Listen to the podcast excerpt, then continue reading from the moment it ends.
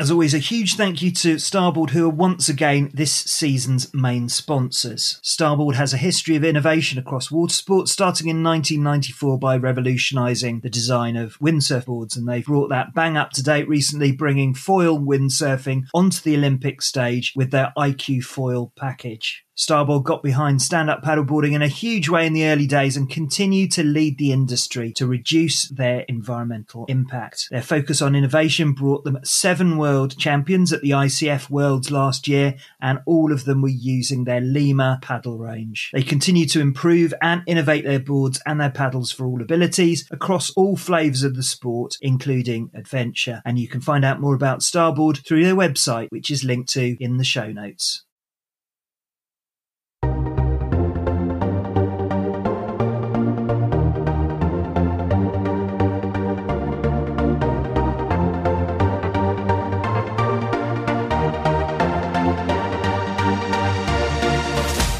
Welcome to SUP FM, the sport's leading podcast, where we speak to inspiring people from the fastest growing water sport in the world. Our aim is to help you maximise your own experiences of stand up paddleboarding and to deepen your love of the water as we chat with people from both inside and outside the SUP world. Every episode is designed to inspire, support, and provide you with a deeper immersion through my conversations with leading athletes, scientists, adventurers, TED speakers, and New York Times best-selling authors. If you like what we do, there are plenty of ways to support the podcast, including telling your friends, following us on social media. You can even buy me a coffee on Patreon, or you could leave us a review on Apple Podcasts, which will help others to find us. Whatever you can do, we appreciate it.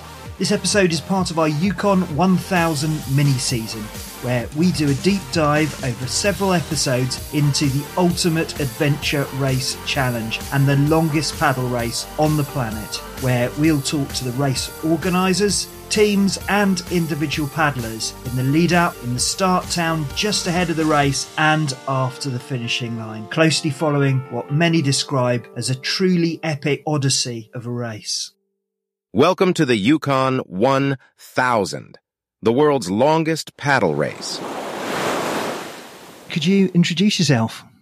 Yeah, hi, Craig Sawyer, and I'm competing in this year's Yukon 1000 alongside my paddle partner and good friend Skip Innes from the Surrey Hills Adventure Club, or the Shac, as many of you will know it as. So this gives me a chance to back up a bit and explain how this mini season, all about the Yukon 1000, started. Craig's been someone I've been aware of, together with Skip, as fixtures in the UK SUP scene for many years, doing lots of interesting stuff. But I met him face to face for the first time at Brendan Prince's SUP 12, which I was co presenting. And we had a chat, we got on, and we were talking about Yukon 1000. And that's where the idea for this season first came about. Because it's a pretty special race that's always fascinated me because it's in a true wilderness. It's a true test. And without getting too romantic about it, it's a proper physical and mental odyssey that really changes people. But before we got into any of the deep stuff, I asked Craig about his other role. Okay, so not only are you taking part uh, in the Yukon 1000 this year, but you're also wearing another hat because you're also doing media coverage of the race. Just tell us about that and, and what you've got planned this year. Yeah, so it's um it's it's an interesting one. Um, my background, as well as obviously racing and paddling and the fitness side, is I have a, a production company, uh, a film production agency, uh, which I've run for the last fifteen years. So I've always been into content creation and content production, um, more so around corporate on a day to day basis. But uh, any opportunity to to do it around the sport or adventure, I like to snap up. And um, so I've been quite involved with the Yukon 1000 for the last three or four years um, since being accepted back in uh, August 2019. Um, and last year, uh, while spending time out in Alaska uh, with John and the rest of the team uh, from Yukon 1000, I was doing some filming, to be honest, just for myself on the side. Um, Skip and I made it to the finish of the race and we filmed every team coming in. Uh, and I kind of put together a little edit as a thank you to John, the team, and and it kind of like spiraled from there. Really, um, transpired that uh, John had been approached quite a few times by different agencies looking to make a documentary on the on the race. Um, and up until last year, the, the, people approaching John were they wanted to have boats on the water, helicopters in the sky, and the, the, the whole thing about the race is once you leave Whitehorse, you are on your own. The teams you are on your own. There's no support. There's no fallback. And John, as I understand it, had always just been hesitant um, to have the like Netflix esque teams zooming up and down rivers with helicopters, just basically ruining it for the races. You know, it, it, he didn't want he didn't want any of the filming to impact the experience the races would have. Um, and we got we actually started chatting about it actually while sitting on the beach at the finish line um, at Dalton Highway in Alaska. And John kind of floated the idea around perhaps maybe I would like to look at looking at doing the a Yukon documentary. Um, he was fully aware that every year more content is being produced by teams. At some point, you know, in the past there wasn't much content, but as we know, with cameras and kit these days, after every race now, there's more and more out there, and it, it just seemed right, a right time to do something official um, to kind of uh, control the narrative is probably the wrong way, but just to, to strike while they're on top, where there's a lot of interest in the race, where we have the opportunity to do something that no one's done. So yeah, a few calls after the race. Um, September, October time, uh, we agreed to join John the team and take on producing the official Yukon 1000 documentary. That's so exciting, and and from someone on the water as well. So, how is that structured then? Because obviously, no helicopters, no boats on the water. You'll be filming from your boat. How are you getting yeah, the other coverage? So that's an interesting one. So the way we've looked at the documentary is uh, not making it about a particular year. So this is not the 2023 Yukon 1000 documentary. This is a, a documentary that celebrates the race, its heritage, where it started, the roots, some of the some of the original teams. Um, you know, I've uh, read stories that back in 2009 there wasn't a cutoff, for example, there wasn't a 10 day cutoff, and sometimes the organisers would be waiting at the finish line for three, four weeks for the last team to come meandering across the finish line. And um, the more we looked into it, the more these really fascinating, interesting stories into the people that have done the race previously, their backgrounds, uh, the parts of the world they come from, the experience they had, and the experiences they had while racing. Um, so we uh, are looking at it as a uh, an opportunity to celebrate the, the, the race since its inception. Um, so that involves uh, interviewing the original uh, Yukon 1000 owner who started it, Peter Coates. We're going to be interviewing with him in Whitehorse in the week before the race. Uh, previous racers we've been speaking to around the world, getting their footage and photos, finding out their stories, finding story strands, uh, all at the same time as keeping up to date with the teams for the 2023 race so we can start getting to some pre-filming of their training and their preparation. There's a lot of work going on before the race starts, both in collating hours of content in in hundreds of formats and varying qualities you can imagine, trying to pick out story strands and things that would be interesting. Um, and also, these elements will obviously be quite polished. You know, we have control over those to a certain degree. Obviously, I can't be flying around the world, unfortunately, filming with the team from New Zealand or the, and the team from Alberta. And then, so there's a, kind of leaning on favours and friends and contacts they may have as well. But we're kind of collating this content.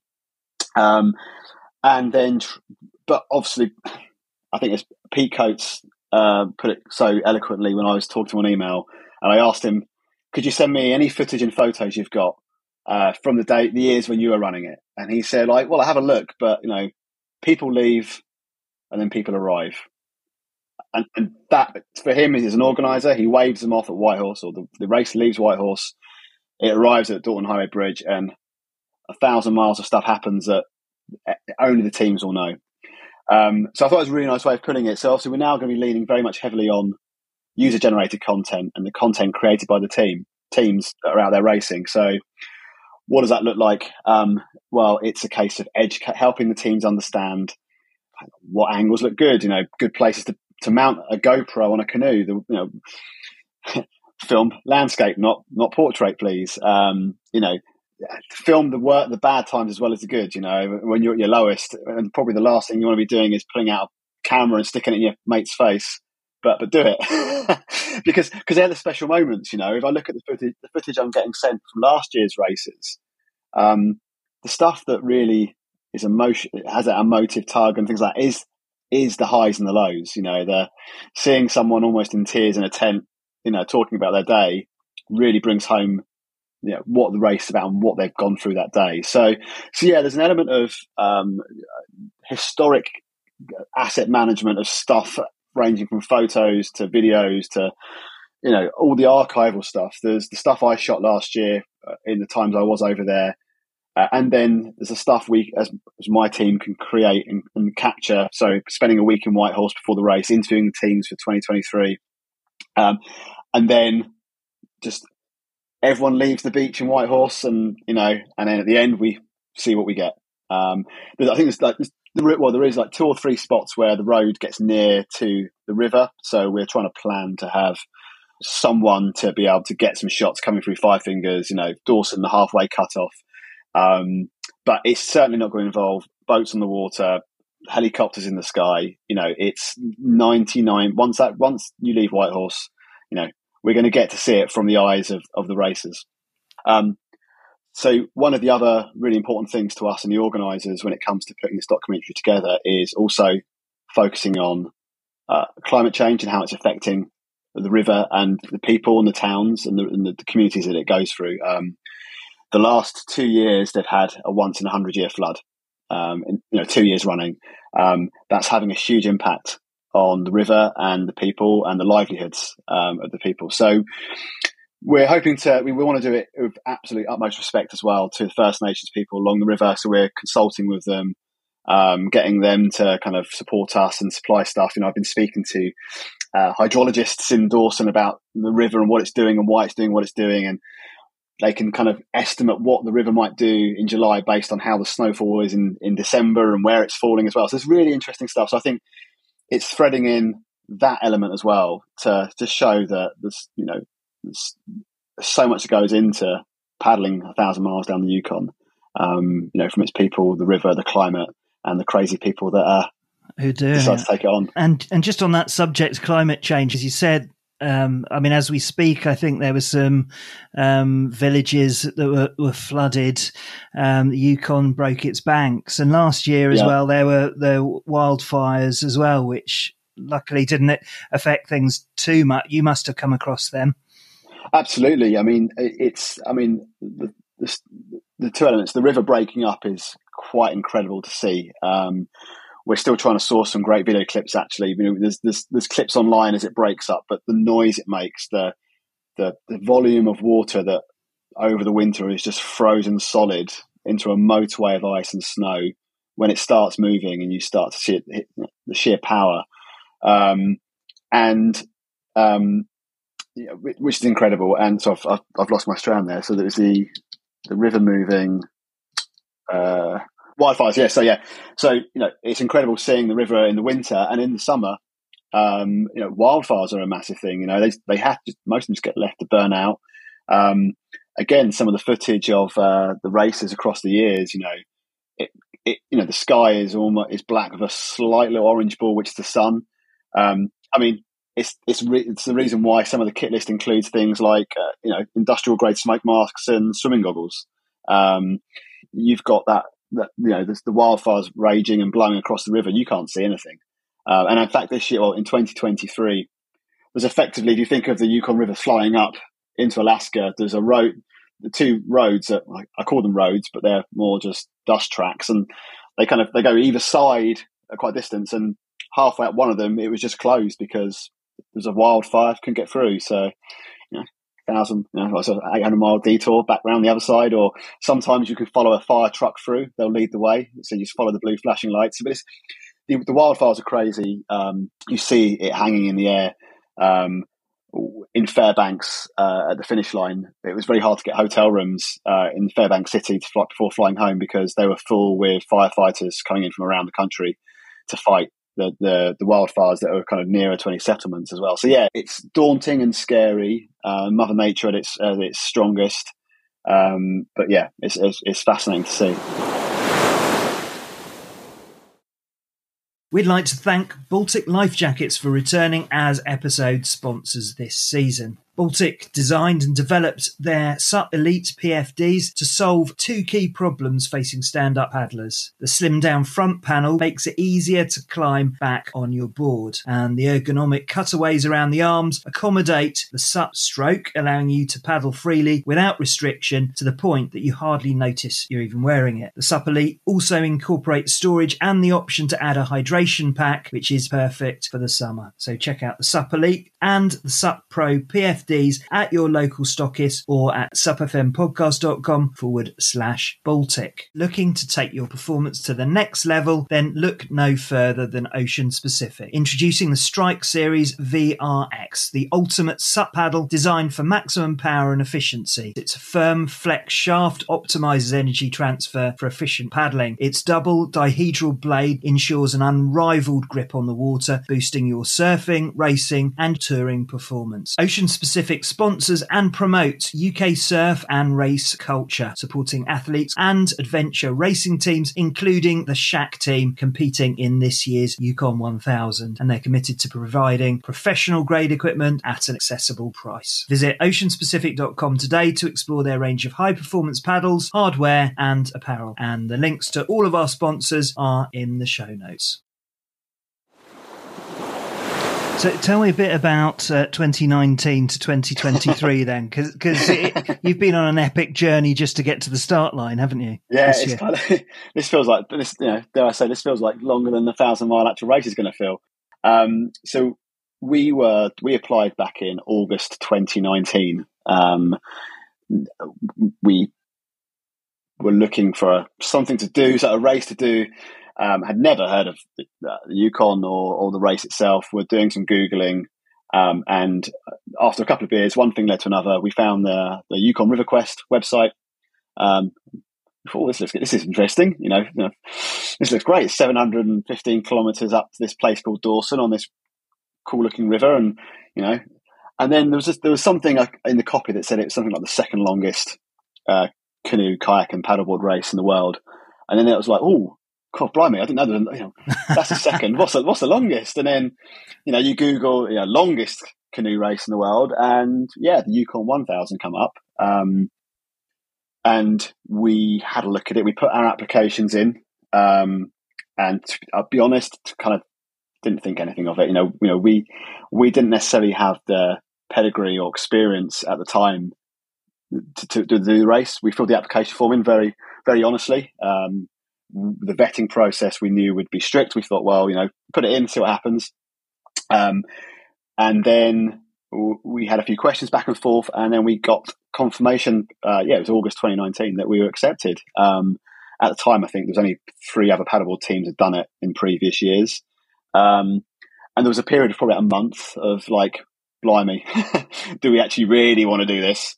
Um, I mean, um, it's a story I've told many people, but you know, we'd go out and do training paddles and cramp up after an hour and a half, two hours. And I still look at photos and videos of us like in like the September, October of 2019. And I'm like, look at myself I'm like, what am I wearing? You know, I'm like, a, uh, it's like you had no idea. Uh, uh, if I could tell myself back then, like, you have no idea what you're doing, um, which is incredible, really, because I think it just shows that, you know, half the thing is going for these things, and it's incredibly, uh, we're, we're far more capable than we probably think if we chuck ourselves into something. So yeah, so 2019 comes in 2019, 2020.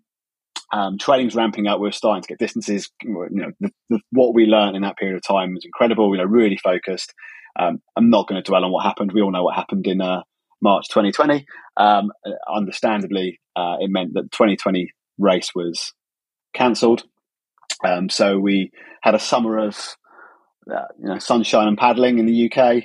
Um, and then again, 2021, it was on the cards towards the end of 2020, but really everyone knew that you know international travel was still you know tough enough into to normal places, but the remote places. So yeah, 2021 was then cancelled again because of COVID, um, and then we got to 2022.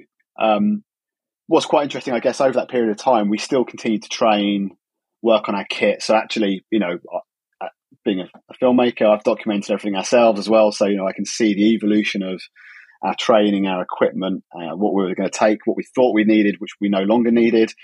as we found new things and discovered stuff. So kind of like we kept thinking, you know, we didn't park it each year and not look at it. Um, but that was also quite mentally tough as well because you're kind of you're almost always on the are we going? Are we going? No, we're not. Oh, you know, so that was tough. Come around to 2022, um, everything looked good. Um, headed out to Whitehorse uh, about seven, eight days before the race to kind of climatize and buy the last bits of stuff that you can't take on the plane, like bear spray and you know uh, gas canisters and bits and pieces. And um, yeah, so about a day day in Whitehorse after we landed, I just felt so tired. My arms and legs were so heavy, and uh, it was we put it down with like it's just fatigue. You know, it's the stress of traveling. It's you know it's, it's it's not too. It's a long way to travel over to Canada and small plane up into Whitehorse, but it, you know it's, it's, okay. But it's still jet lag and and obviously the stress of the race, what you're building up to. And when you get to Whitehorse, like you particularly, I mean, I think everyone will have their own experience, but we've been looking at this place for, for nearly three and a half years online, and it almost felt like we knew the place before we'd even got there. but then when you first see the river, and particularly because of the high water, and you see how fast it was moving, and so yeah, there was a lot of kind of mental stuff going on as well. So I had, you know, I felt so tired and fatigued, but I put it down to the stress of traveling and the the anticipation and uh, of the race itself. But as the days went on, I was just feeling worse and worse. And um, uh, one night, Skip and I was like, look, you know, maybe I was too stressed. Maybe we should go out for a beer, have a burger, just try and chill, chill out, you know. And uh, was, this was like two or three days before we went out for a burger and a beer, and uh, that was nice. um, but that evening, back in the hotel room, I just had uh, the, the, sweats and shivers all night long. I didn't sleep a, a uh, single second. Uh, I don't think I've ever been so cold, felt so cold in my life. You know, I was wrapped up in all the kit we had taken, all our emergency stuff. I was, you know, um, in the morning, I was like, look, you know, at this point, I still know what it was, but I knew I was ill, you know. So went for a walk uh, into some fresh air, picked up, and I thought, you know, went past a pharmacy. We had lo- the good thing about this race is, uh, you know, we went with bags of drugs. Mm. we we had painkillers for everything. So like, I didn't need any of that stuff, but I just grabbed a. I don't know why I didn't even think about. it. I just grabbed a COVID test from the pharmacy, went back to the hotel room, thought it's not COVID, it's fine, but I might as well just put that out of the mind. Did a COVID test, and actually at the time it come up with one line. You know, I thought, let's see, there we go, I'm fine. Um, you know, I need some rest. Skip like that. I'm gonna go out for the day. I'll leave you to the hotel room and get some rest. I went back to bed for maybe an hour or so. Got up to go to the loo and walk past the, the test which I'd done, and there was two lines. Um, did another test, and then there's two lines that come up really quickly. Um, so at that point, um, obviously things escalated very well. I say escalated, but uh, very quickly it became apparent that you know the way I, why I was feeling as I was was because of I've picked up COVID. You know, never had it before, never had it since. Um, uh, you know, in my line of work over over COVID, I was traveling. I you know I was one of I say lucky people, but because of my work, I do a lot of travel filmmaking as well. You know, I travelled during lockdown uh, officially, as with permissions. You know, yeah, you know, I t- took precautions, but like just got, got on with life, and yeah, um, that's what it was. Um, and it was a it was an easy it was a tough decision, but also easy decision in as much as you know you're going into places once you leave Whitehorse, you're going to places where they haven't even had COVID. You know, these are tiny communities. If we needed help, um, you know, I'm not. It, it's you know, um, and likewise, Skip. You know, we've been traveling together, sharing hotel rooms. You know, if he developed it two or three days later when we are down the river, and he felt as bad as I did when I was in a nice, warm, nice hotel room. So, it whilst it was the hardest thing to do, it was definitely I stand by the right thing to do. Um, mm. So I had to, had to self isolate. Um, and yeah, so that was our 2022 race finished with. Um, but some things happen for a reason. well, uh, absolutely, and uh, uh, yeah, it mu- but it must have been so phenomenally disappointing after all of those years. How, how was Skip? I mean, sounds like he's quite a phlegmatic character. He's uh, takes it all in his stride. Well, I think that's the hardest because for me, it was I was the one that got it. You know, mm. I'm ill. I can't do it. You know, it sucks. It's horrible. And everyone's all the family support at home. To be honest, is like you know, oh my god, Craig. You know, you know, parents are messaging you, your friends messaging you. Skip's being you know supportive. You know, he's gutted for me, but like I think there's a lot to be said about that what he was going through because he was ready. You know, he wasn't ill. You know, he was the one. You know, went and got another hotel room, but like was seeing the teams getting ready for the you know to leave the next day. Was at the briefing that he should we should have been at. Um, and I'll never forget that. I mean, like it, it's uh, unsung hero. It's not even a hero thing. It's just like I just don't think you can probably appreciate what he would have had to have gone through. Mm. Um, and we're we're great friends, so I, I kind of knew what he'd be feeling, but like we knew we'd deal with it at some point. At some point, we'd have a chat and we would let those emotions out and kind of get it out. But that, that wasn't the time. So Skip went into a bit, I guess, he went into a bit of an autopilot mode, um, mm. which is why we work. So, you know, so he obviously organised with the organisers that, that, we were scratching and pulling out, um, sorted himself out hotel room so that we didn't have to, sh- to, share, was bringing me food deliveries while I was locked in my room, you know, leaving yeah. packages outside and giving a knock and running down the corridor, um, and making sure it's looked after. But like, um, uh, you know, glass half full and all that. It's like he made some great contacts and friends, and mm-hmm. and it worked. It worked out. You know, we got an adventure out in the end. Um, yeah. But yeah, I think it's uh, it's incredibly tough on him, and I think it's been a tough on us both. It's been a very long eleven months getting back to where we are now.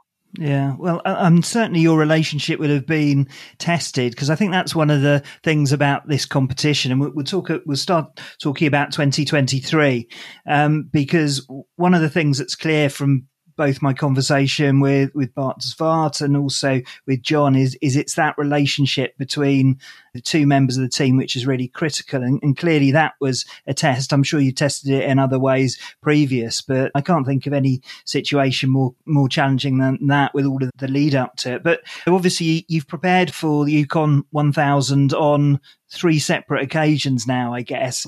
so, so what what's changed? I mean, obviously you've, you've, already mentioned it changed quite a lot from your first um, start of your when you initially started training. But how has the training changed over the last year since your disappointment in twenty two?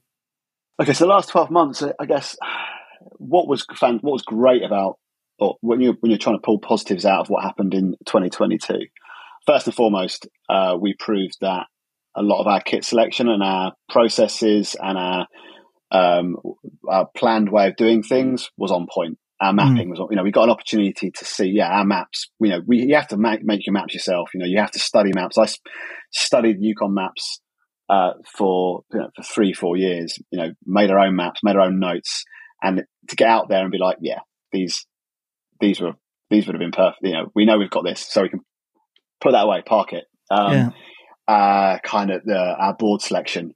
Um, yeah, you know, this is going to work. This is good. You know, we're on the right thing here. So there's that. Um, then to the other side, actually, we probably had a bit too much stuff. Um, you know, we didn't really need this, and like, you know, a lot of the feedback from the rest of the teams, you know, is like, oh, didn't need this, took too much of this. So it's like, cool, okay, so let's let's remove, let's look at how we're going to, you know, reduce our stuff. So I think it was really reassuring. Um, you know, to get out there, see the river, paddle on. We you know we paddled a bit on the river after I got better. You know, twenty k to go down the river and just get our feet wet, paddles wet, um, to see some of the scenery, um, to kind of kind of see just how incredibly amazing and vast and remote the country is, and feel comfortable with that. So that was always a thing. You never quite know whether uh, how you're going to deal with that. I mean, John often talks about the big green, and when we're so connected every day to everything and mm. you know online for everything and I, I, went we went last year for nearly four weeks without any kind of communications you know satellite phone in the bottom of the bag for emergencies but you know off grid for three four weeks and bloody loved it you know and like it kind of so the reassurance i think it's like our prep for three four years is bang on point the kit everything a few refinements training wise um, I think we've been a bit of, a, of an interesting journey on the training, and um, you know, I've always trained since I was eighteen for different things. You know, I've always been in the gym. Um, then I would, you know, I, I, I'm very active, but I move around things. So then I started kickboxing, then I was kite surfing, then I did the whole CrossFit stuff, and then paddleboarding um, after a kite surfing injury, uh, and then paddleboarding endurance suddenly took off with this Yukon. So in the 2019 2020 um, I got really into the science of of training for endurance racing and really looking into that. Um, during uh, 2020 when my film production work was obviously almost non-existent. Um, I did all my qualifications for personal training, uh, sports nutrition, just more just because I was really interested in that side of things. And then, of course, that then influenced our training again because I had all this, all this more wealth of knowledge.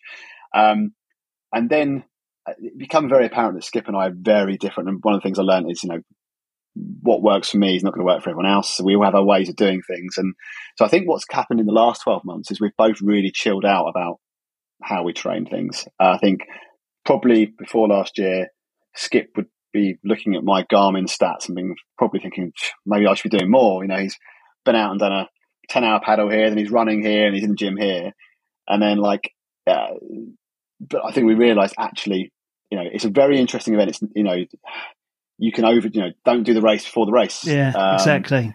Um, and it's about being injury free, feeling fit and healthy. But that's different for everyone. You know, fit, feeling fit and healthy is not going out every week, smashing out uh, hundreds of kilometers and in the gym, you know, you're going to burn yourself out. So I think it's, yeah, the last year, I think we've just chilled out a lot on a lot of things and done our thing, done our training our own way.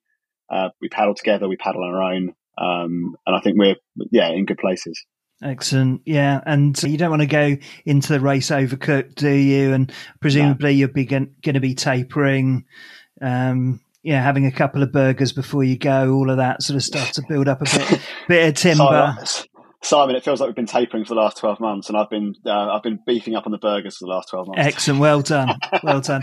I mean, I, am not a nutritionist, folks, so don't take my advice here. But uh, nothing wrong with a bit of carb and uh, and burger no. loading. So, so just in terms of the team, I mean, the team is absolutely vital.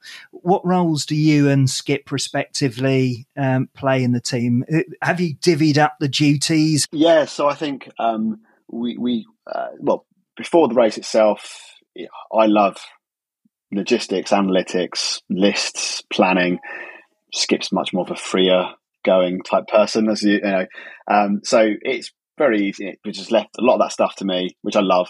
So it's yeah. not a case of burdening with me because I'm, you know, it's what I like doing and it's what makes me feel comfortable at the race and confident that. And then I then present to Skip, you know, here's what I've done. And he's like, yeah, happy days. You know, he's cool. you know, if I'm happy, he's happy. So, which is great, and that works really well. Because I think if it was two of the same people and someone else trying to do my logistics planning as well, uh, you know, so. But when it comes to um, the actual race itself, I mean, first and foremost, uh, not one person should have one skill set the other one doesn't. You know, so mm. cross training has been really important because there's no point in Skip knowing what to do.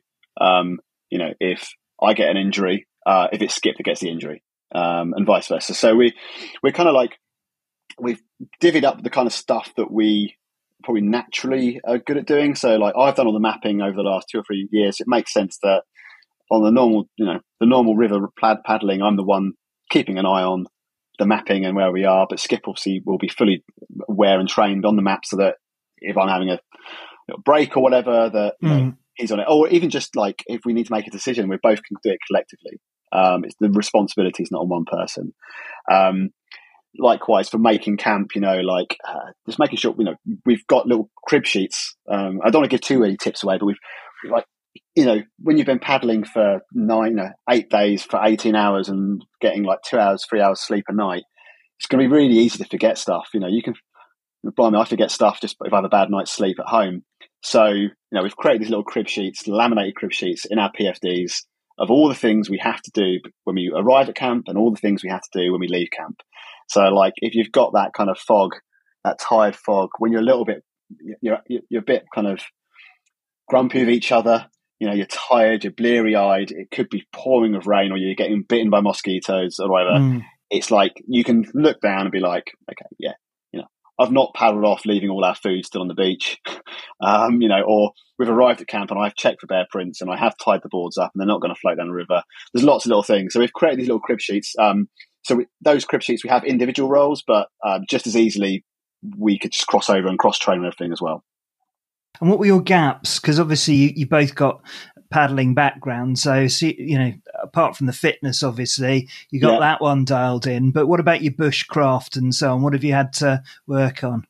So Skip, Skip's had that dialed down. His background, uh, you know, he's he's he's, you know, he's, he's an outdoor instructor, runs an outdoor um, adventure camp, you know, uh, scouts, scout leader, or you know, lots of you know. He, so he's got that stuff dialed down.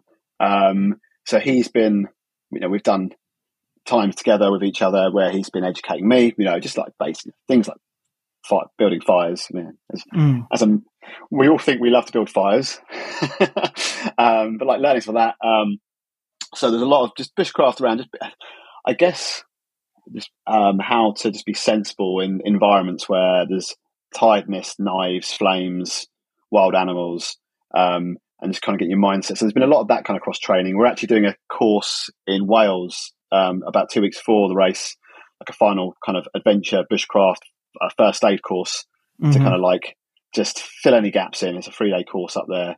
So I think the main thing has been, and the medical, just the first aid side of things. We're both, you know, qualified first aiders, and um, and uh, more lifeguard qualified stuff like that. But this is a very different type of first aid. So we've been filling those gaps in. You know, this is not textbook and uh, online course or you know lifeguard type first aid. It's yeah, it's a little bit more to it than that. So a lot of this is going to be flow and water dependent, but which which areas of the race do you think are going to be the most challenging, and and how do you plan to manage those? So uh, we did a call with Bart back in 2019, actually, um, when we were first actually applied for. I think it's before we actually accepted our place, but we were doing a like bit of due diligence, like Jesus, what have we got ourselves in for? And I think Skip had a contact that got a hold of Bart, and we or Skip had a chat with Bart, and I think Bart made one comment that you know, if you make the lake, you make the race. Um, so the first thing is Lake Laberge. Mm. So the lake is um, you hit it on day one. It's about uh, 30k, 20k outside of Whitehorse, um, and it's about uh, 50k long. Um, it's its own microclimate. You know, if you're lucky, it'll be flat.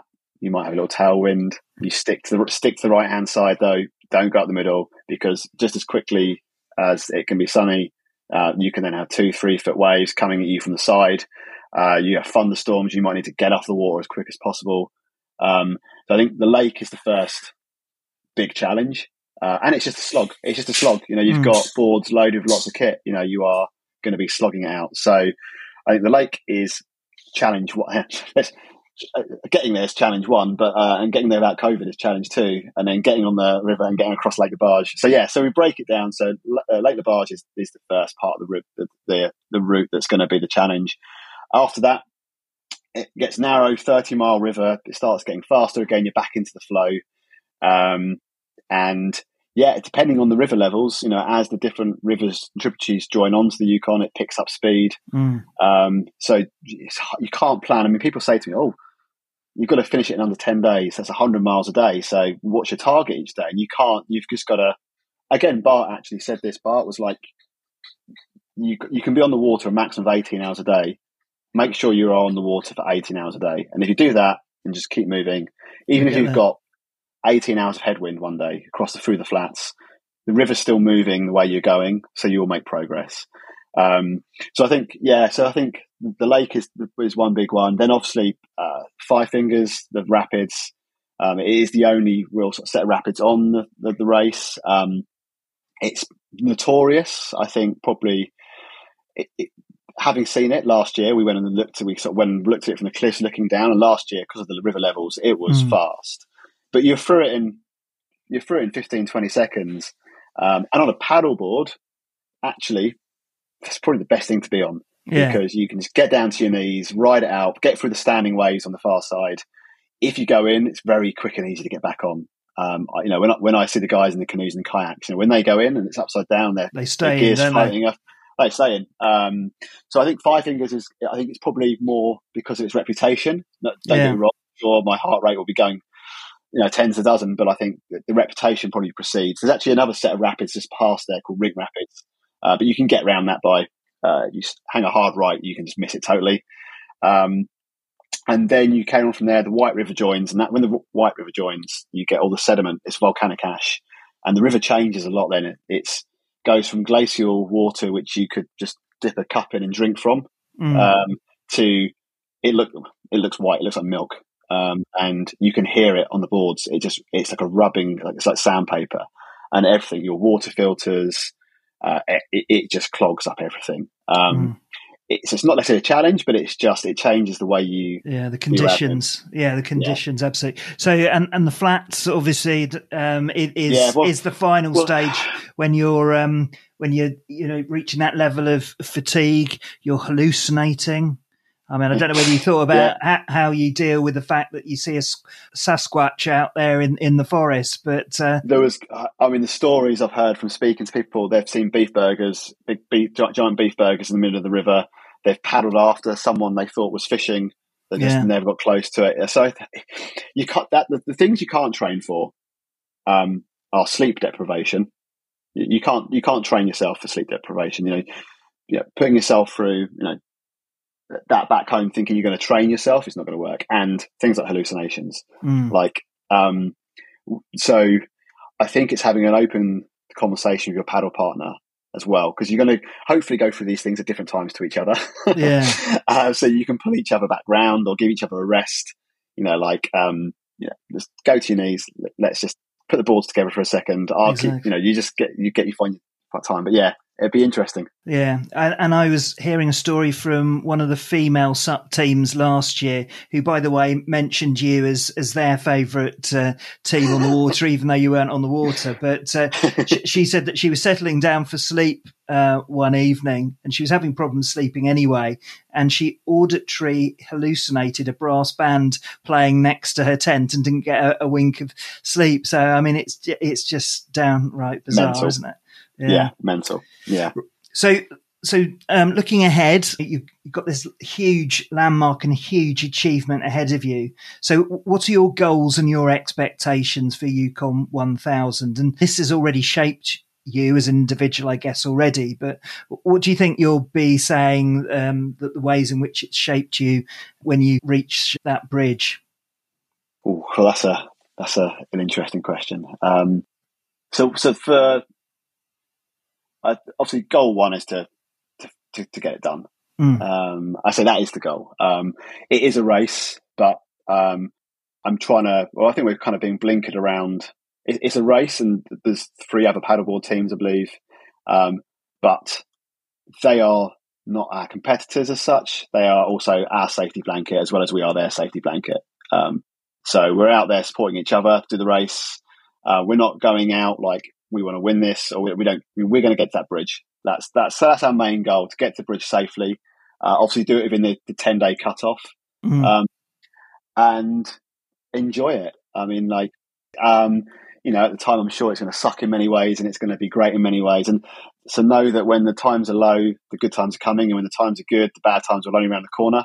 Yeah. Um, so, I think that's all we can expect from the race itself. Um, it's amazing to know the support we've got from people back home, but also people from last year's. You know, the, the people from last year's race we've known since 2019. A lot of them were mm. accepted with us. So there's a there's a bit of unfinished business, I think, for some other teams. You know, there's a couple of other teams are actually coming to see us off at Whitehorse, which is incredible.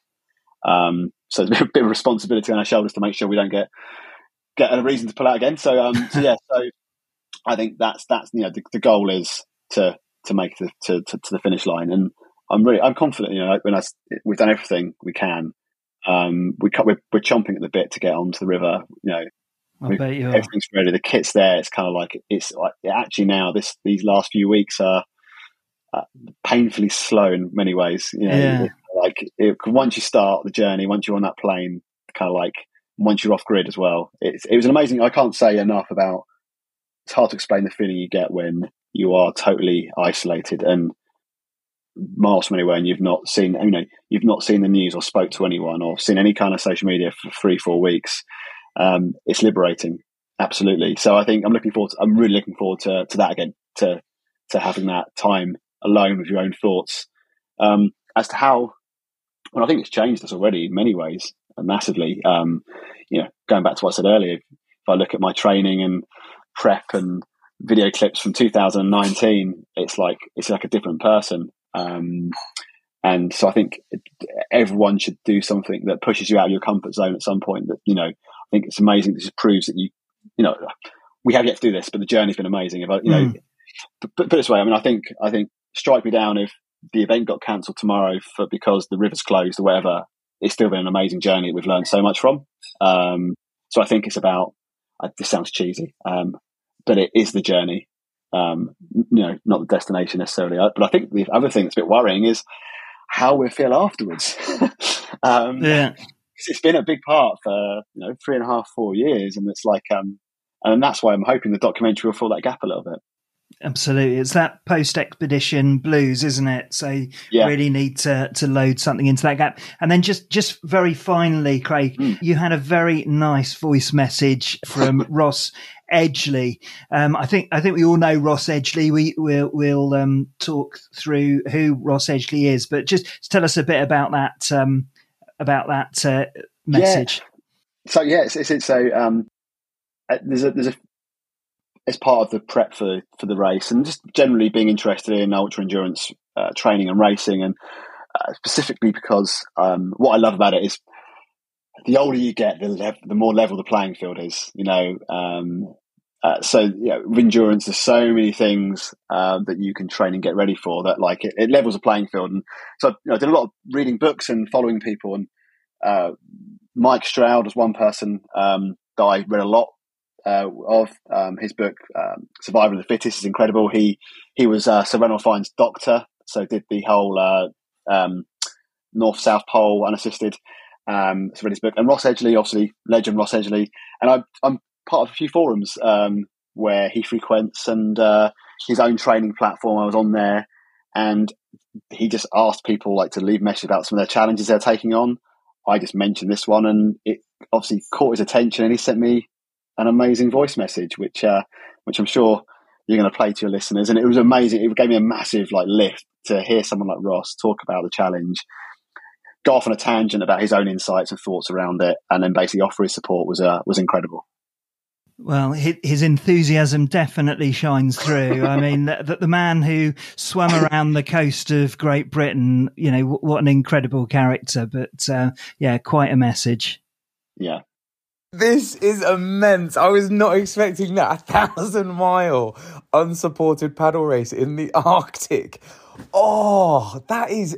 I mean, I've been up there a few times. We were in the Lofoten Islands with Disney when we were filming up there, but it is stunning, but brutal, which I know you will know. That is brilliant. Also, as well, what I love the hybrid program as well, which was almost developed. I know with um, a lot of the British rowers when I was at Loughborough University um, also, Oxford, Cambridge, and then even uh, Land Rover BAR, who have since changed to, to Ineos, the sailing team. That's one thing that I borrowed from them, which is that training to train. And I think the hybrid program is just going to work so well for that all round athleticism, but more than that, work capacity. And I talk about that so much in the blueprint for adventure like athletic adventures like you're setting on. It's so important. I'm going off on a little bit of a tangent here, but I love the heroic age of Antarctic exploration.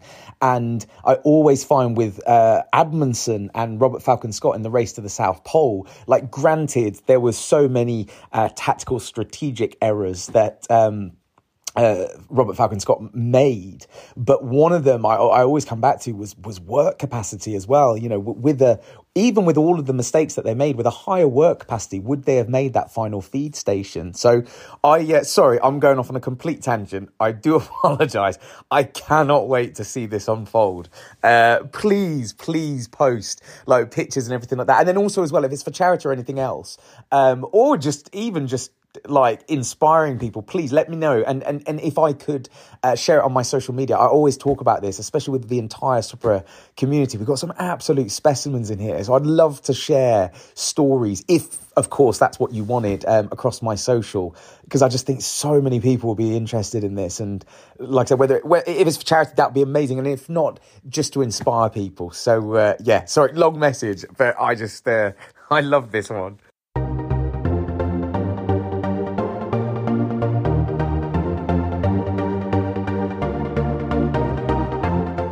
Big thank you to Craig, and we'll be speaking to him again in other episodes as we get closer to the start of the Yukon 1000 in Whitehorse, and of course after the race. If you wanted to follow Craig, Team Shac, or other teams, then check out the show notes accompanying this episode and please make sure that you follow SUPfm podcast on your podcast player of choice. And further information will drop into your feed as soon as they're released. And next week, we're speaking to two out of the four SUP teams competing this year as we get closer to this epic challenge.